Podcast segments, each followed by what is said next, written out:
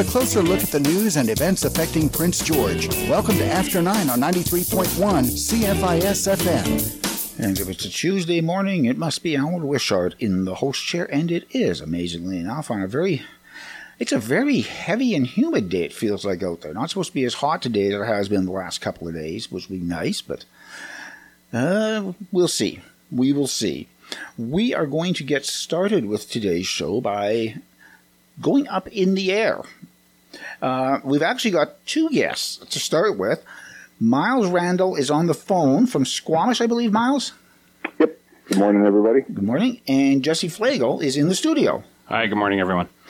And both of them are with TEAM, which is, I think I've got this straight, Technical Evacuation Advanced Aero Medical. Am I close? That's correct. Yay! And so now, Miles, what exactly is TEAM? Team Aeromedical is uh, an aeromedical rescue program. Um, it's actually based on models that we've seen elsewhere in the world that combine advanced life support or critical care medicine with the technical capability to rescue someone in a in a remote setting. Um, so primarily we use uh, hoist and longline equipped helicopters as well as 4x4s and, and fixed wing aircraft to be able to access patients in remote settings that the BC Ambulance Service can't respond to. Um, hoist the, air, the patient back up into the aircraft and tra- transport direct to a major hospital.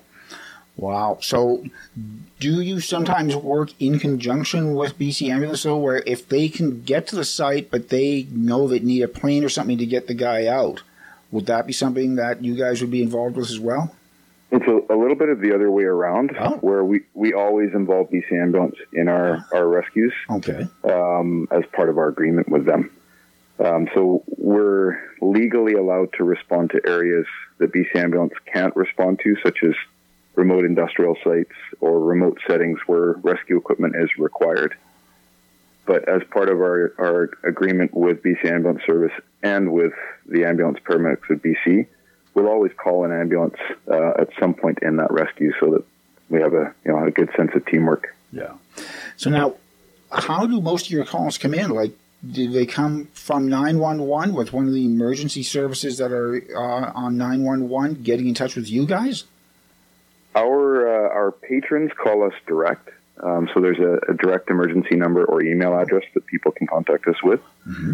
Um, you can contact us through uh, you know a satellite based device like a Spot or an InReach or a sat phone, and that goes to a, a dispatch center that contacts us.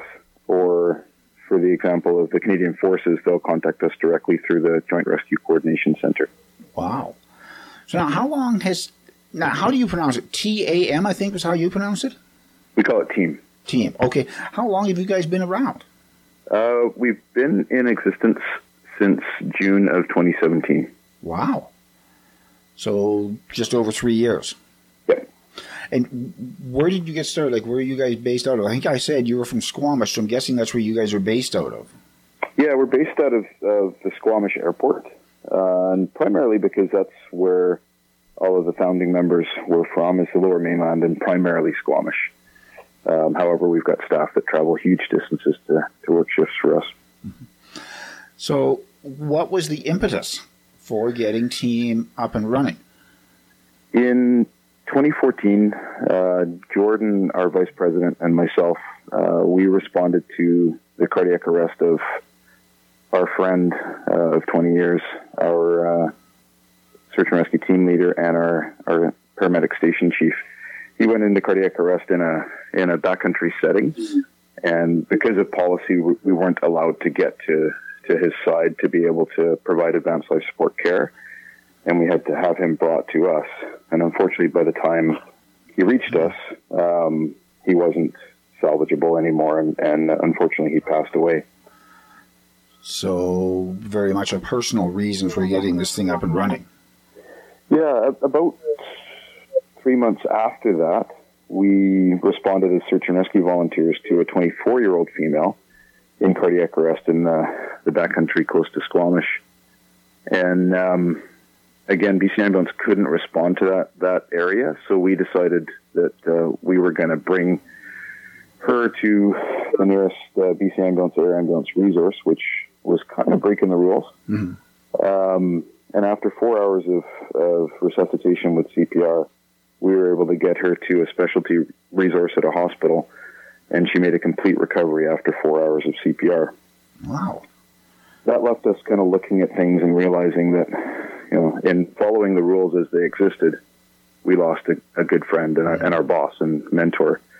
Um, and in bending the rules, we were able to save a, a young woman's life. And so we decided that we had to, to fill that gap that was becoming more and more apparent in the provision of advanced life support care in remote settings. So you got started then, and was it almost from day one you were working with BC Ambulance and other groups like that to make sure that you guys knew who was covering what? No, it's been it's been a bit of a journey, um, and we focused primarily on industry up until this point. Uh, tree planting, so the Western Forestry Contractors Association, um, Interior Logging Association, BC Truck Loggers Association, they've all been huge supporters, and much of our call volume has been in either the, the tree planting or the forestry sector. And now, as of uh, the next couple of weeks, with our guiding program coming on board, we'll start to be responding to adventure sport uh, responses as well. So you're based in Squamish. What area do you cover? Like you basically cover just that area around Squamish? No, we can cover a large range from the Team One Squamish base. Mm-hmm. So our, our furthest ranging missions have been to Williams Lake or to an island about 30 minutes flight north of Campbell River. Okay. But we can currently be in Prince George on a tank of gas in two hours. But you guys, the decision was made, I guess, to possibly look at getting the second base up and running in Prince George? Yeah, we've always had a five base plan to cover the bulk of the province, and Prince George was always our team two focus mm-hmm. um, because of the massive need. Uh, Jesse, who's the, the Prince George base manager, and I have been uh, friends and colleagues for well longer than we should probably admit, and um, we've uh, we've always known that the gaps are massive in Prince George. I used to, to live there as a kid and, and worked up that way as well. And Jesse has always been, you know, pushing for us to, to get up and running in the uh, the Prince George area as soon as we can. And so now is the time. So Jesse, how long have you been involved in things like search and rescue and ambulance? I've got uh, 17 years in the ambulance service. Uh, 13 of those is advanced life support. Um, being a busy guy and a dad, I've never actually uh, done the like the search and rescue route. However, when I was at university, I did take uh, adventure tourism and guiding as kind of my uh, my major. Um, I'm a very avid backcountry user. It's where I spend all my time. Um, when I travel, I'm lucky. I, I travel with like obviously an advanced medical kit having seen and dealt with lots of hunters and hikers and stuff that don't have the training and the equipment that I've done or I have, um, it's kind of pointed out how big of a need there is for something to provide them coverage here in the north. And there's also an awful lot of backcountry to cover there's around. Huge amount of backcountry, yeah. It's miles and miles and miles. So, what is um, the phone service like in this area? Because Miles was saying, you know, a lot of the calls come from sat phones and stuff like that. Is there enough coverage up in this area that most so, can be covered? Because it's uh, we use a satellite based like service. Mm-hmm. Um, I have an inReach. I, I, have a spot. I have a sat phone. Um, I've never had any issues, believe it or not, here in the north uh, utilizing devices. And the further north you get, and the more remote it seems, the better it works. Mm-hmm. Um, so yeah, I've never had issues um, at all. Uh, you know, cell phone's different, but that's not the system that we're yeah. we're using, so it doesn't really matter to us.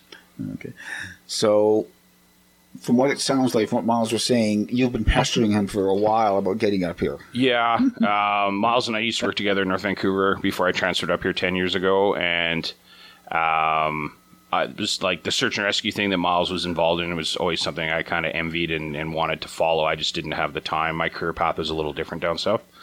Uh, and then when I came up here, life's a little bit more relaxed. But um, again, I saw what they were doing down here, and and that's what I wanted to do up here. Yeah. Yeah. So now Miles was saying they've actually been up this way a couple of times. Yeah. saying they could get here on a, on a tank of gas. Yeah. a couple of- have you had the chance to work with them at all? No, I haven't. No. Uh, their far, call furthest north was Williams Lake, and uh, when I'm working on the ambulance service, we're we cover a vast range. Is it, you know the unit that I work on, but we would never go as far south as, as Williams Lake. Yeah. So, Miles, what is what's needed to get started in Prince George? It sounds like there's a fair bit of equipment that's going to be needed. Yeah, we were up there last week um, to do info sessions for recruiting and, and for uh, the public in, in general. Um, and we're really happy with the response we got. There's a, there's a thirst and a, and a need for our program in the north, and particularly Prince George. Um, we need people, which is uh, key to our, our program's successes. We have to base ourselves in places where we do have the advanced life support or critical care medical um, resources. Right. We also need a certain amount of uh, equipment base to be able to uh, establish a base, and, and we're currently fundraising for three hundred thousand dollars worth of equipment to be able to establish the Team Two base in Prince George. Wow. And so that base would be based out of the airport, I assume? Yep. Yeah, we're in uh, discussions with Yellowhead Helicopters to be able to, to use their aircraft um, to be able to respond from the Prince George Airport. Ah, okay, so you guys aren't actually looking to be needing any mobile equipment as such. Like you don't need, you're hoping you don't need a helicopter or anything. All you're going to need is the, the equipment that goes in the helicopter, basically. Absolutely. So, is there any sort of a timeline you guys are looking at in terms of when you'd lo- like to be up and running? I mean, tomorrow is obviously the best answer, but uh, not very realistic. No, I mean tomorrow would be great. Um, that would definitely make Jesse and, and uh, all the folks up there happy, um, myself included. But um, we need 60 days from realization of funding to be able to equip and train our, our uh, personnel um, and you know properly equip the aircraft. So as soon as we're able to achieve some of those funding goals, we're going to start purchasing equipment and um, and again, it's the second that we have everything that we need to get started, we're, we'll be 60 days from from our initial launch. Wow. And then is your thinking at this point keep the one telephone number basically, and then your dispatch person would determine which of the teams would get it? Yes, Okay. And then if it's in the Williams Lake or a little bit further south area, the two teams can fight over it. yeah, exactly. we know in, a, in an arm wrestling match, it's not Jesse that's going to win. So um, I, I'm not getting involved. I'm not getting involved. But yeah, well, uh, our air ops coordinators are, are all um, active paramedics with with ambulance dispatch um, experience, and so we'll be able to look at the location, the geographical uh, issues re- required with accessing it, and decide which base has got the quickest run at it.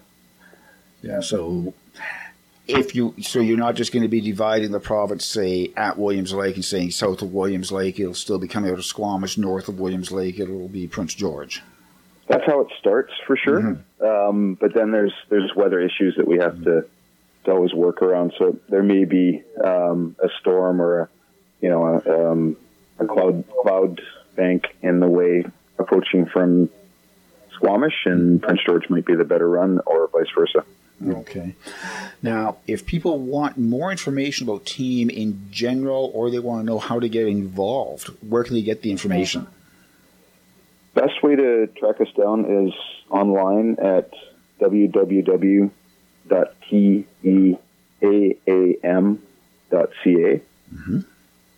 Or you can email our admin line at admin, A-D-M-I-N, at teaam.ca. Okay. So again, if they, if they want more information about how to get involved in this, that's the best way to do it. Um, Miles Randall, thank you very much for calling in today. Thank you. Okay. And Jesse, thank you very much for dropping by and chatting. You're welcome. Thanks for having us. Okay. We are going to go to a quick break and we'll come back with more after nine. Thousands Thousands of years ago, a story began. I am I am. A story that will never end because this is the story of God's love for us. He has risen. He is alive. Welcome to the Lamplighter Classic Audio Series. You are there. Now you can enjoy this Lamplighter Classic You Are There together as a family. Lamplighter Theater, Sunday nights at 8 here on 93.1 CFIS FM. The Indigenous Sport, Physical Activity, and Recreation Council has compiled a return to activity guide. The guidelines are based on recommendations by provincial and municipal health authorities, as well as provincial sport and recreation organizations. ISPARC continues to monitor the COVID 19 situation and will adopt the guidelines as required. For the latest version of the ISPARC Return to Activity Guidelines, visit isparc.ca. That's isparc.ca. The Indigenous Sport, Physical Activity, and Recreation Council. Move, play, compete. People with mobility challenges now have improved access in Prince George thanks to 10 recently installed curb drops at popular city parks and public spaces. Five of these new amenities have been installed in Lheidli T'enneh Memorial Park, three along Taylor Drive, including at the cemetery entrance, and two on 17th Avenue. Crews have also installed four at the Canada Games Plaza and one in Rainbow Park along Stewart Drive. For more information about accessibility in Prince George, visit the city's website, princegeorge.ca. Forecast from Environment Canada. Increasing cloudiness today. Wind from the southwest at 30, gusting to 50 this afternoon, with a 60% chance of showers and a risk of thunderstorms, a high of 23. Clearing tonight and a low of 9. For Wednesday, mainly sunny, a high of 24 with a high UV index. This is After 9 on Prince George's Community Station, 93.1 CFIS FM. And throughout the entire COVID 19 thing, there have been a lot of different local groups who have been doing a lot to help other smaller local groups get funds for what they might need. And one of those larger groups is the Prince George Community Foundation, and I've got Mindy. I think it's is it Mindy Street on the line? Strode. Strode. Yeah. And the thing is, of course, I've talked to you before, so I should have known that. That's okay. How are you doing? Not too bad, and yourself. I'm good. I'm good. Good. So, um, first off, I guess for people who may not know, what is the Prince George Community Foundation, and do you guys ever get confused with Prince George Community Futures? Um, you know, a few, a few times we do. Um, so the Community Foundation is um, is for the entire community. We have a number of endowment funds um, where we take the interest earned and invest it, um, and or sorry, we take the endowment and invest it, and then the interest earned we grant back into the community. Um, Okay. Sorry, were you were you finished there? I think I lost No, you for a second. No. sorry. Yeah. Um, so we grant twice annually, um, and we grant to arts and culture, social services, health, education, the environment, um, you know, and do a couple of other projects a year as well. Okay. Now, with the funds that you've got and the different areas that you are funding, do you have sort of a set formula each year, or does it vary from year to year? Sort of what proportion goes to which of the areas? Yes, it depends on what applications we receive and what funds we have available. So we have a number of funds that are designated specifically for, um, I mean, for example, for education. So we look at those, the applications that come in that are education based and how many, how much dollars we have in those funds that we can give out. Now, are there any are there any sort of guidelines on who is available to apply for funding from the Prince George Community Foundation? Yes, so you have to be a qualified donee, so a registered charity, um, to apply. With that being said, a nonprofit can partner with a registered charity, um, and we can walk you through that process if you are a nonprofit thinking about um, applying for funds. And our fall grant cycle opens on September 1st Oh. with a deadline of October 15th. So, how many cycles do you have each year then? We have two, one in the spring and one in the fall. See, that was going to be my guess when you said the fall cycle. My guess when you said there were two was the other one's going to be a spring cycle, I'll bet. That's right. That's right. And if somebody applies for funding, let, let's say somebody had applied in the spring, and for whatever reason, maybe the application wasn't as full as it needed to be, or maybe you guys were just oversubscribed. Do they have to reapply in the fall, or can they just ask that their application be carried over? Um, yeah, it's really on a case by case basis, depending on what situation um, the applicant is in. We look at it and we will work with that applicant to let them know if they have to resubmit or if their application's just being held over to the next funding cycle. And are there limits um, as to how often a particular group can get funding from Prince George Community Foundation? So applicants are able to apply for the same project twice in a five year period. So that doesn't mean that an applicant can't apply every single year. It just needs to be for something different. Okay. So a single group, a single applicant could have two or three different um, grants from Prince George Community Foundation that they're working on if they've got that many different projects on the go. That's right. How often does that happen? Or do most of the groups that you're dealing with focus on one specific project until it's finished? Yeah, typically we only get one applicant, um, one application from each applicant. I mean, occasionally um, from some of the larger organizations, we'll get 2 mm-hmm. applications. Are, are there times where they've applied, they've gotten the uh, the grant for a particular project, they're getting near the end of that project? Are they allowed to sort of pre-apply if they know they've got another project they're going to be starting up almost right away? Yep, yep. As long as it so I mean it, as long as it fits within our funding cycle, they can regularly apply. Okay. And is there any time limit on when the projects have to be finished? Yes, 18 months um, from the date of approval. Okay, so okay, I'm just trying to figure this out then. So they can apply for the same project twice in a five year period, but the project has to be finished within 18 months of, of getting the funding? That's right. Okay. So we find that a lot of our projects are done within, I mean, I'd say six months, six months mm-hmm. to a year. Um, and the 18 months just allows the in case there's any delays or um, for applicants to be able to submit their final reports and whatnot. Okay, so the two applications in five years then is not specifically for the same project, like say building uh, a play a, um, a clubhouse or something for a group, but it would be the first one might be building the clubhouse. The second one would be okay. We've got something that we want to add on to the clubhouse. So is that considered the same project? Yeah, it depends on. That's tricky. It depends on how it's worded. Mm-hmm. Um, I think, like an example would be if somebody is applying for, um, oh, um, a piece of equipment for, I don't know, for their facility, right? And they've I'm trying to keep it generic. Um, yeah. And so they've they've received the funding for this piece of equipment, um, and then they put in another application for another piece of equipment that's going to be in the same room. Like that would be considered two separate projects. Okay.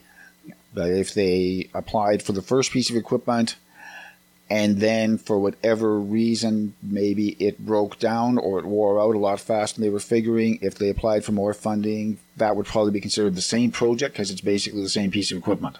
I think so, yeah. Okay. Again, sorry, I, hate to throw all these hypotheticals at you, but um, so what approximately is the smallest group that you guys have dealt with? I'm not looking specifically for a name, but you know, do you do a lot of the work with smaller groups, or is a lot of it with the larger uh, registered charities in town?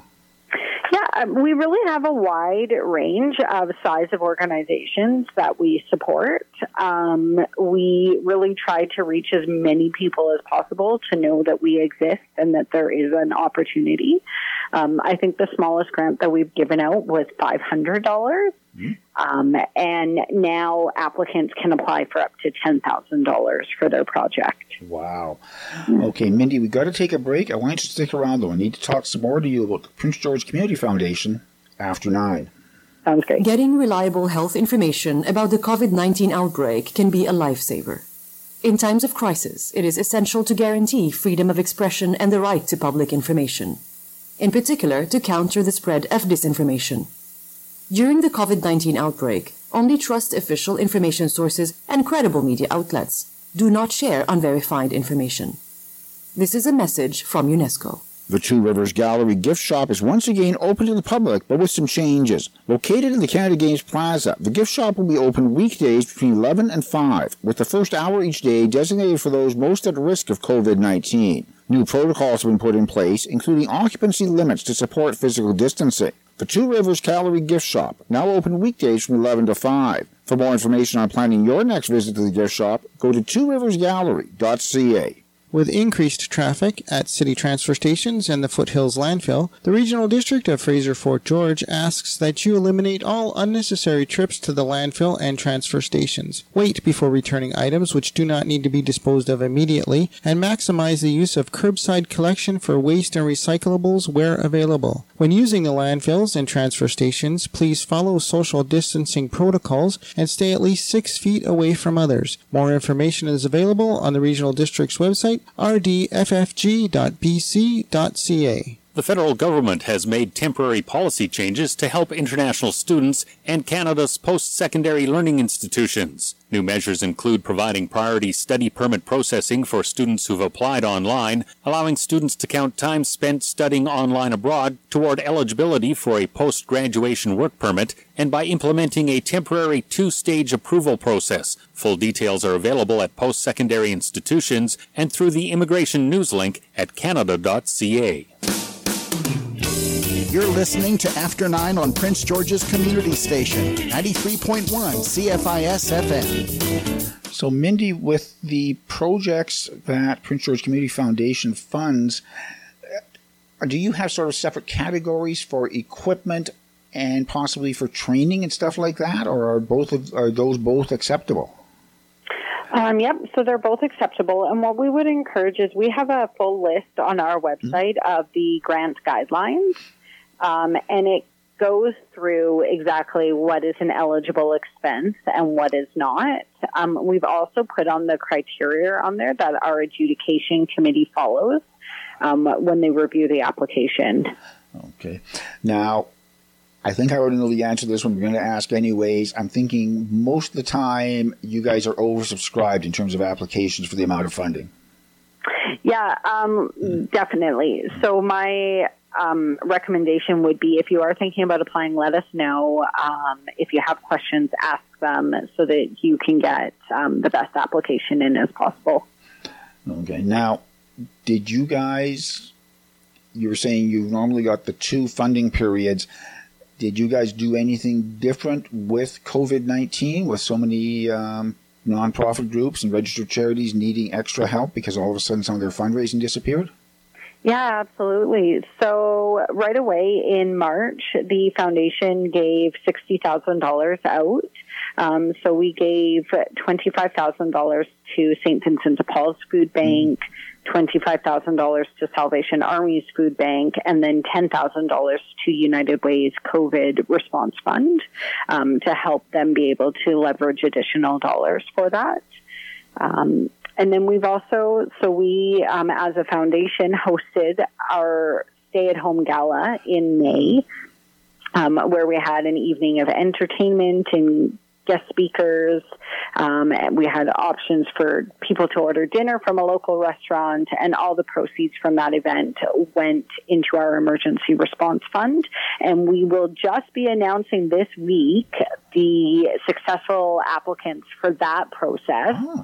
Um, but I can tell you that it will be over $50,000 that we'll be giving out as well. Wow um, which is incredible and is a really um, speaks a lot to the um, participation by the community to get behind this event and support those nonprofits and charities and the work that they're doing in our community.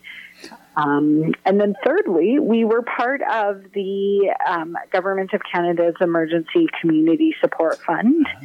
So we distributed just under $300,000 for Prince George and northern communities for COVID relief. Wow. Mm-hmm. And so now the applications for that fund, did they go through another group and then to you guys, or were they coming directly to you? No, they came directly wow. to us.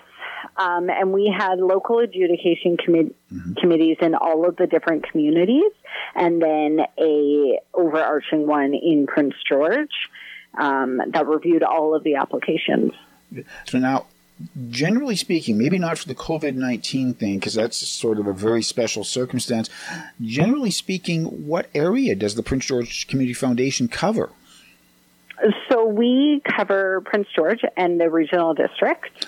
Um, we also have a number of regional partners that are within the foundation, um, and they have all of their own local boards, um, but we provide support for them. Okay, so are you? You were talking about you had the stay-at-home gala. and do you guys do um, any fundraising events during the year normally?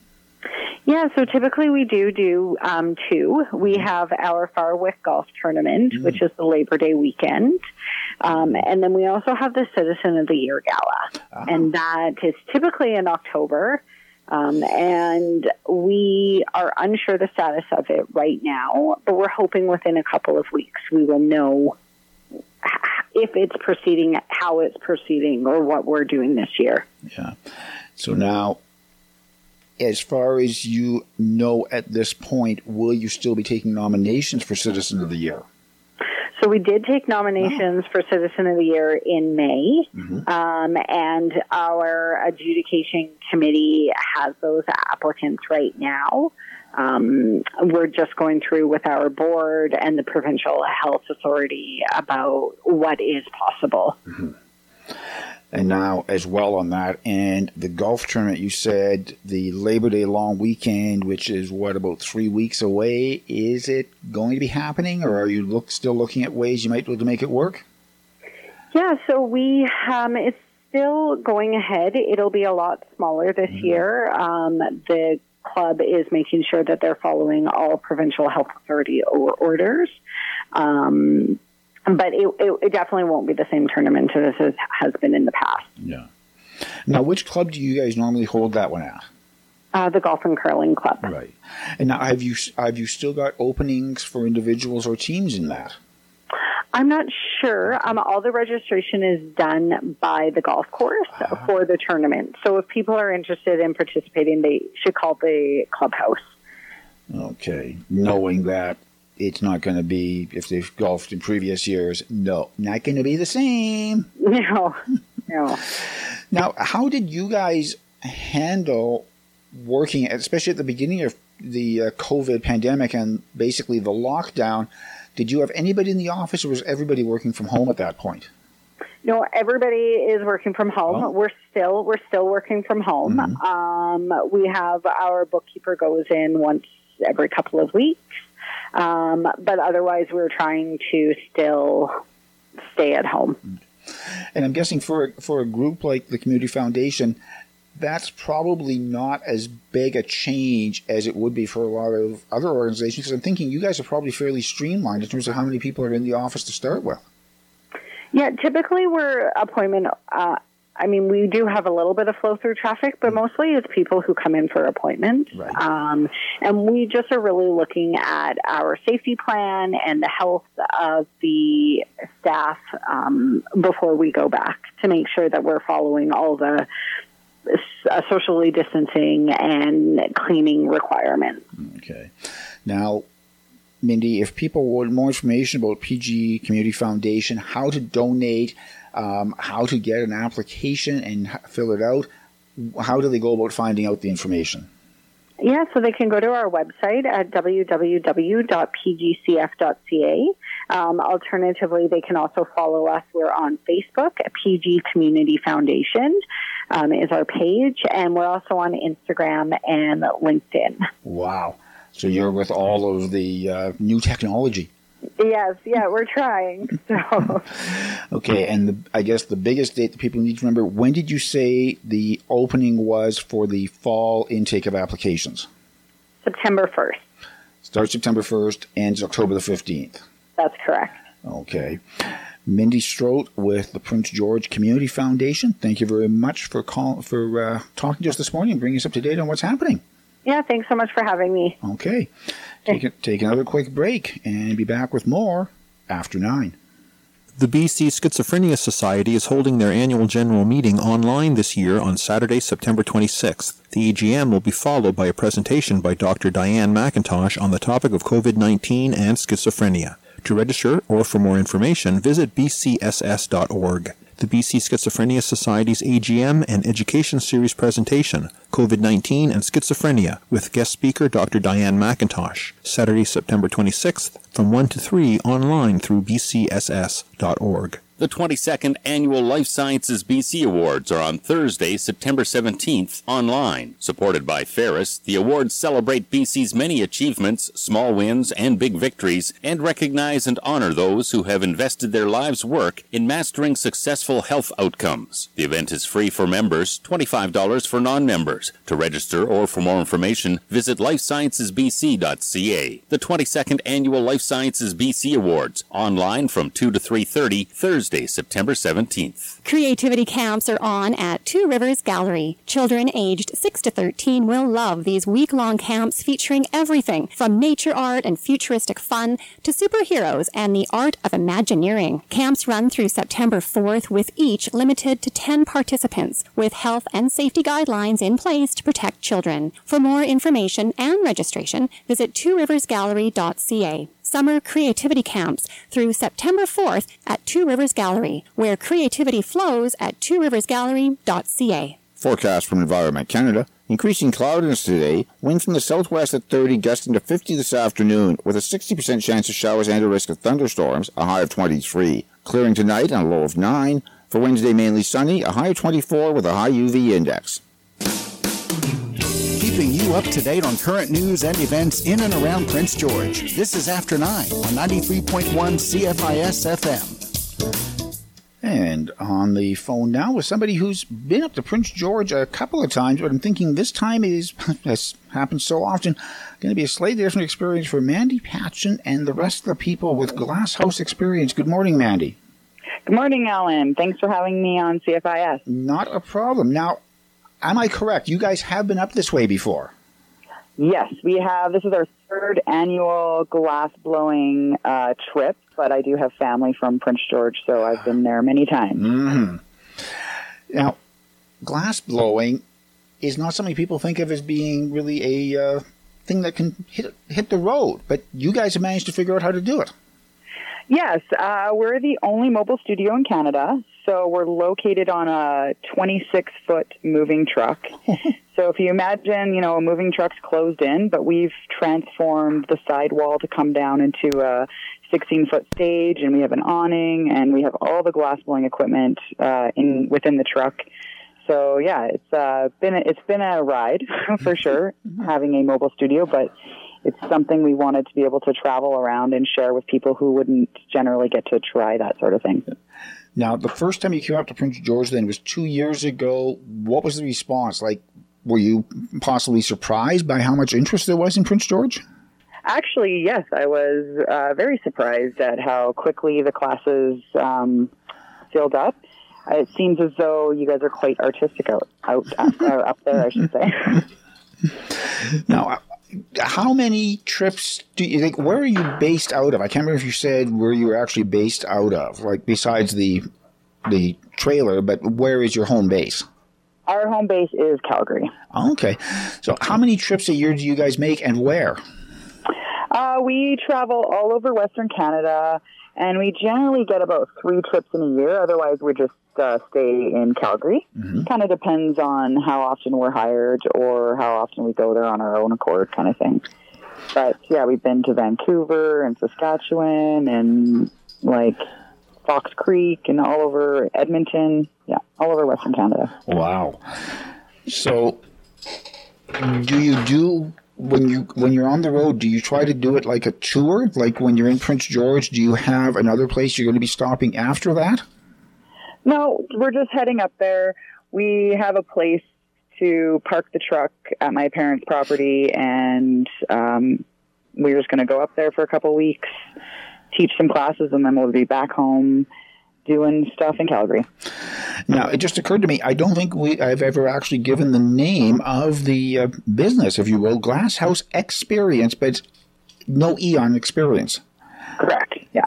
Now, how did you come up with that name? Uh, I don't know. I guess just because it's an experience. Okay. We used to be Glasshouse Collective, and then uh, about three years ago, we changed it to Glasshouse Experience. Just we figured that was more more setting. Yeah. So now, is it? I'm guessing it's not just you because you keep saying we. Yeah, yeah. I've got a staff of uh, about, there's about five or six of us that work throughout the year doing different things within Glasshouse. Um, all of my glass blowers have a degree in glass blowing. If you can imagine, you can actually get that. um, so we're all, you know, all professional artists, and with the classes, we really we teach one on one, so it's very hands on and intimate. And we can teach two students at once. So if you have a larger group, that's fine. We just cycle through you. But if you're coming with, say, you and your husband for a hot date or your wife or whatever mm-hmm. For a hot date, um, then it can be just the two of you and it can be more intimate. And when you're talking glass blowing, it's very definitely a hot date. Yeah, exactly, exactly. Yeah, and then we have other things that we do as well. So we do memorial glass. So if you've lost mm-hmm. a loved one or pet, we can add the ashes into the glass and uh, swirl it with the colors of your choice into the different uh, items we make. Now, what what levels of class do you offer? Because this is your third trip to Prince George, and I'm thinking there may be some people who have been the first two years, so they're already starting to get a handle on the whole thing do you have a course that's sort of more adapted for them? Yeah, we've got a two hour class, so that gives them a little more time in the studio to try some different things or come with ideas because we definitely have people that have come back and I'm like, okay, well, just tell me what you want to try to make. Mm-hmm. We, you know, we will try anything. So you're coming up to Prince George. Well, actually, when are you coming up to Prince George? We will be there uh, offering classes September 4th to the 13th, but I will be up uh, in about a week. Wow. Yeah. Okay. And so the classes are offered out of your mobile studio, basically. Do you ever use it for things like just, oh, I hate to use the word entertainment, but do you ever use it for just demonstrations? Yes, most certainly. So that's sometimes when we're hired, we're hired for a festival to entertain. Like we've been at the Stampede and we've been to multiple festivals in mm-hmm. Edmonton and Vancouver. And then other times we're hired maybe by a school to educate and teach about the science behind glass. So now, when you're doing that, um, I'm guessing it partly depends on whether it's like a school or like a carnival or something. Do you have sort of different um, teaching things that you do in terms of, you know, I'm thinking some of it's probably entertainment and some of it gets a little bit more hardcore technical. Yes, exactly. Yeah. Yeah, we have a array of different um, techniques and things that we do when we're teaching. And it sort of just depends is it for fun or is it educational? We'll talk more about the science behind the glass with schools and things like that, depending on the age range, of course, too. And if you're doing it for more of an entertainment thing, do you have any sort of really flashy things that you guys like to do as you're demonstrating? I would say wavy bowls are really fun because at the end you kind of spin them out when they're really, really hot. Mm-hmm. And then when you hold them down, gravity kind of pulls it and waves the bowl. so that's a wow factor for most people but I've been trying to get into more. I've actually been doing a lot of vegetables, so just doing some really cool things with vegetables. Um, making what's called murrinis, so it's like making glass look like a vegetable and then rolling it up.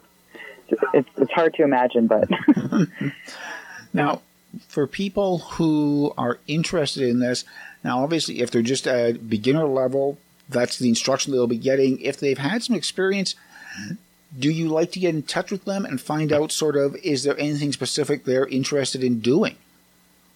With the two hour class, we often suggest if there's something that you're interested in doing, you know, bring pictures, mm-hmm. bring your imagination, and we are always open to trying stuff. Now, glass is hard. Mm-hmm. I will not lie. um, so we can't do everything, but we can. We always will try. Yeah. Okay, we need to take a quick break, Mandy. But when we come back, sure. we'll talk some more to you about uh, glass blowing after nine. Great. The new circulation area at the Prince George Public Library is now open. Physical distancing protocols are in place with a limit of 20 visitors at a time. Services are also currently limited to borrowing and dropping off library materials, and access is only available through the Civic Center Rotunda. Be sure to check out the library's weekly programs, available online at pgpl.ca. That's your public library, now open for limited service from 10 to 6, Monday through Saturday in the Canada Game Games Plaza. The perspectives of Canadians matter. Help us shed light on discrimination. Take five minutes to participate in Statistics Canada's Experiences of Discrimination crowdsource survey. Visit www.statcan.gc.ca slash participate and click the Participate Now button. The results will benefit people and communities across Canada. The Canadian Centre for Occupational Health and Safety has some tips for people operating a restaurant during the current pandemic. Among the suggestions, promote home delivery, pre-ordering, or curbside pickup. Use signs and markings to control the flow of people in the restaurant. Limit the number of customers allowed in at one time and provide a waiting area outside with markers designated safe physical distancing and remove large condiment containers from tables, replacing them with single-use items. For more tips on pandemic-related health and safety, go to ccohs.ca. As part of the city's budget, Council has approved important service enhancements aimed at increasing community health, well-being, and safety, particularly in the downtown. Six areas are being enhanced police services, bylaw services, contracted security, funding for homeless service hubs, improved parkade lighting, security and cleaning, and additional staff and equipment in public works. More information on the city's service enhancements to improve health and safety for all is available through the news link at princegeorge.ca. It's after 9 on Prince George's Community Station, 93.1 CFIS FM. So, Mandy, you were saying that some of the glass blowing classes that you're going to be offering are one on one, very, you know, very much the one on one. Are you guys still allowed to do that under COVID? Yeah, so obviously COVID has affected all of us in our lives. So uh, all we are doing is you know, we got the hand sanitizer, mm-hmm. making sure nobody's sick before they, or have been around anyone sick before they enter. Um, we're sanitizing down all the tools in between people, and our everyone that comes on has to wear a mask, and then we wear a face shield so that we can still. We have a noodle that attaches to the end of the pipe so that we can blow while you're shaping the glass with the tools. Okay, because I remember I have seen, like, I think I've seen demonstrations at schools of glass blowing and there will be times where the student is blowing the glass, but they're not really getting it right. So the instructor will just take the tube and blow into it themselves. That obviously is not going to be happening. Yes, exactly. Yeah, I mean, we do say it's a glass blowing class, but blowing the glass is actually not really the fun part. It's the tooling and picking up the color and all that kind of stuff. So, yeah, we just got to make sure everything's sanitized and clean in between, and yeah, keep it safe that way. So now, for beginning people in glass blowing, they finish that first class, they get their first piece. What's the normal reaction when they're suddenly realizing I did this? I think that for people to see molten glass and shaping it is kind of like a, a wow factor for them. So they're like, oh my God, like I made this and that's super cool. And what else can I do next is always kind of the, the next question usually that we get. Yeah. So how often do you get somebody who comes to, who say came to the class in Prince George two years ago, did the one hour session or whatever, and as soon as you guys were finished, we're saying, okay, when are you guys coming back next year? We actually re- we experienced that the first year we were here, but then last year we started making a list. So uh, pre pre coming out, I wanted to make sure that there was still a lot of interest. So it was a good thing is having that list of. I think we had about thirty or forty people who were like, "Put me on the list. I want to be the first to know." so it was good to be able to actually like call in advance and make sure that everyone still had some interest. So I'm thinking a lot of those people are probably maybe not like totally advanced, but they've got some experience. So those classes probably filled up fairly quickly then. Yeah, the two-hour classes are almost sold out. But then I was uh, talking with my colleagues, and, uh, and we're thinking of adding another. Usually, we only do the one session of two hours a day, but I think we're going to add a couple more in just because wow. it seems to be popular. and then there still will be a couple of the one-hour sessions for people who are just getting started. Yeah, it's well, it's about forty minutes. Okay. Forty, yeah. Um, and then we have kids classes kids can also do the taste for glass, but if you have maybe a nine to eleven year old that wants to try mm-hmm. it, sort of for the first time, we have about a twenty minute class for them. So now, is there anything people need to know when they come out to do glass blowing, probably for the first time? Like, are there any physical conditions that could cause problems? Um, if you don't like heat, then it might not be the best for you. Um, but otherwise, like you can come if you're pregnant. That's an often asked question. Um, we just want to make sure that everybody's safe. So you know, safety glasses, now the face masks, and then um, wearing. We we get you to. The best thing to do is because if it's a hot day, you don't want to wear long sleeves. So just take a pair of long socks and cut the bottom out, and then you can wear it as a sleeve. Uh-huh. And then that way you're not you're not overheating in a long sleeve shirt if it's 20 degrees out. So now in the beginner class, the 40 minute class, how much of that is sort of instruction and how much is glass blowing? Just so people have an idea if they're gonna if they're interested in that. For sure, I would say about 10 minutes is kind of going over safety and kind of the starting instruction, and then we instruct throughout. The other 30 minutes is actually making a drinking glass is probably the most popular to make, but you can also make some paperweights or ornaments. So you're, you, for that class, obviously, then you try to keep it fairly simple in terms of what they're making. Exactly, yeah.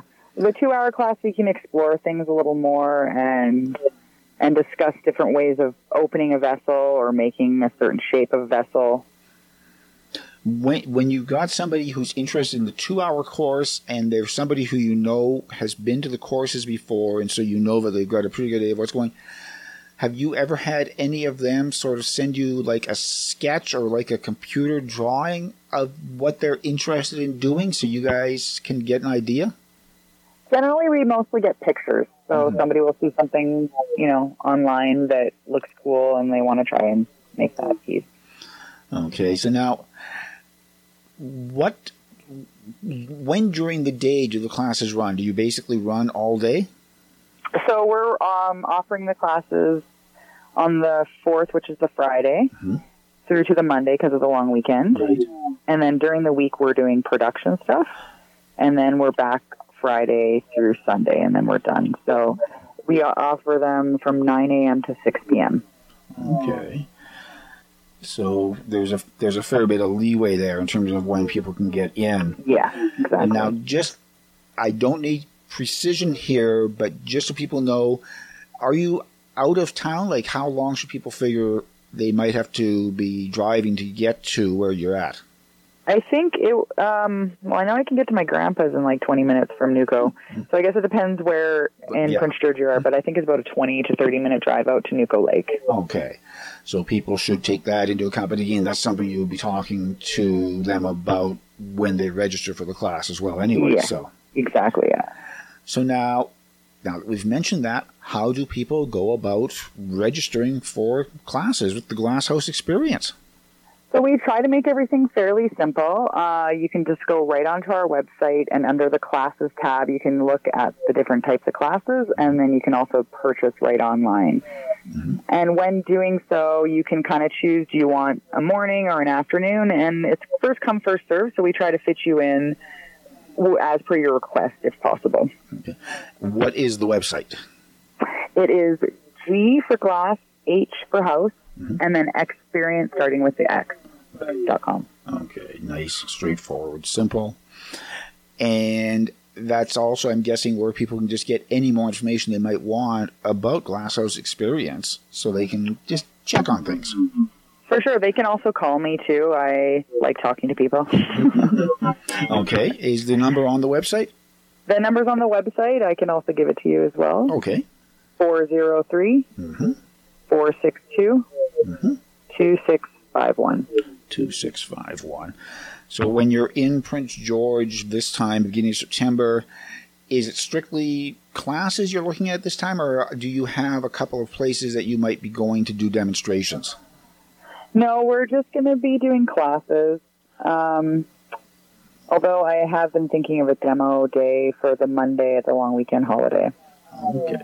But you don't have anywhere so particular. Announce that on our social media, Instagram and Facebook platforms, and probably I'll put it up on your guys' um, Hell Yeah Prince George Facebook page. Sounds like a sounds like a plan. Yeah. Mandy Patchen with Glasshouse Experience. Have a great visit when you're up here again. Thank you. I'm looking forward to it. Okay. See you soon. Yeah. Okay, we got about a minute or so. Um, yeah, weather. Be careful out there. There's again possibility of th- some uh, thunderstorms. They're saying this afternoon, so you know keep your eyes open when you're out and about. Uh, possibility of rain cooling off a little bit, which is nice. And as I've mentioned to a couple of people today, just be very glad you're not in Death Valley, California. They reached 54 degrees Celsius yesterday. All of a sudden, our 28 or 29 that we got to doesn't sound quite so bad, does it? That'll do it for today's show. I'll be back on tomorrow after 9. After 9 is a daily presentation of CFIS FM. After 9 is produced by Alan Wishart, Reg Fair, and Nathan Gita, with guest producer Neil Godbout of the Prince George Citizen. Additional contributors include CBC News and the National Campus and Community Radio Association. For a rebroadcast of today's program, check out the podcast link at cfisfm.ca. To provide feedback or suggestions for the show, please email cfisfm at yahoo.ca. This is Prince George's Community Station, 93.1 CFIS FM.